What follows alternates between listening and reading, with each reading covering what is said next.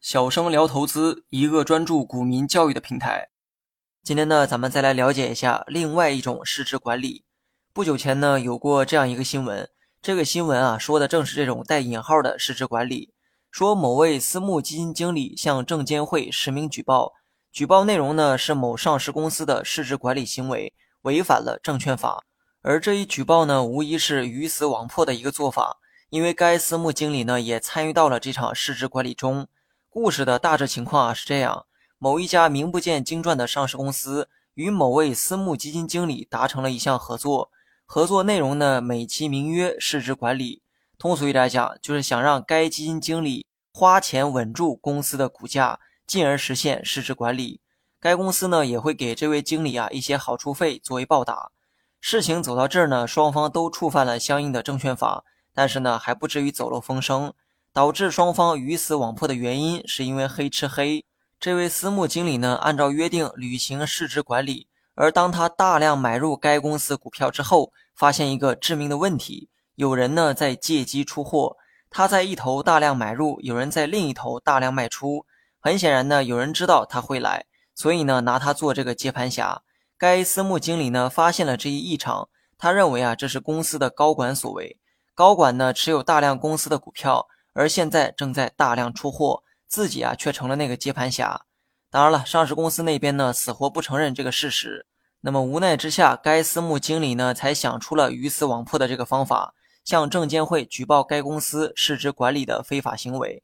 而该私募经理的这个行为，不仅对上市公司造成了极大的创伤，同时呢，他也断送了自己的职业生涯。毕竟他也是同一条船上的人，而且这种揭开行业遮羞布的行为，也注定无法让他在行业中立足。那么今天说这么多呢，就是想让大家明白一个道理：如果你作为客户买了某个私募基金产品，而运作该基金的经理正好是上文提到的这位，请问你作何感想？作为基金经理，没有从投资收益的角度挑选股票，相反，为了一己私利与他人勾结，做着操纵股票的事情，还美其名曰市值管理。如果你的血汗钱被人拿去做这些事情，你作何感想呢？我在早期的内容讲过哈，私募基金不同于公募基金，私募在监管层面上相对宽松，很多信息呢也不要求强制披露。私募基金的这个实力也是良莠不齐，所以大家在选择私募上还需要多一份谨慎。我这话呢可能会被听成是无差别的攻击，其实不然。我承认有很多优秀的私募基金存在，但是相比公募基金来说，私募踩雷的这个风险啊相对更高。而且呢，我尤其不建议大家购买财经大 V 推荐的私募基金。所谓的财经大 V，是指那些较为出名的财经网红，他们呢，要么跟某些私募基金有合作关系，要么呢，就是自己在运营着一家私募基金。他们夸下海口推荐的私募基金，一定要谨慎的购买。前不久前呢，就发生过某知名微博的财经大 V 被抓的这个消息。他早些年在微博积累了大量的粉丝。最后呢，为了将粉丝变现，就注册了一家私募基金公司，然后呢，开始卖自家的私募产品。最后的这个结果啊，非常可悲，市场呢没跌多少，他运作的这个基金却跌成了腰斩，最后无奈清盘。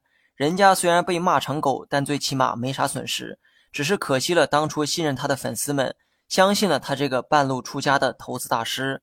说实话，我很难想象他是如何在市场较好的时候亏了个腰斩。这种与市场存在极大反差的收益率啊，值得深思。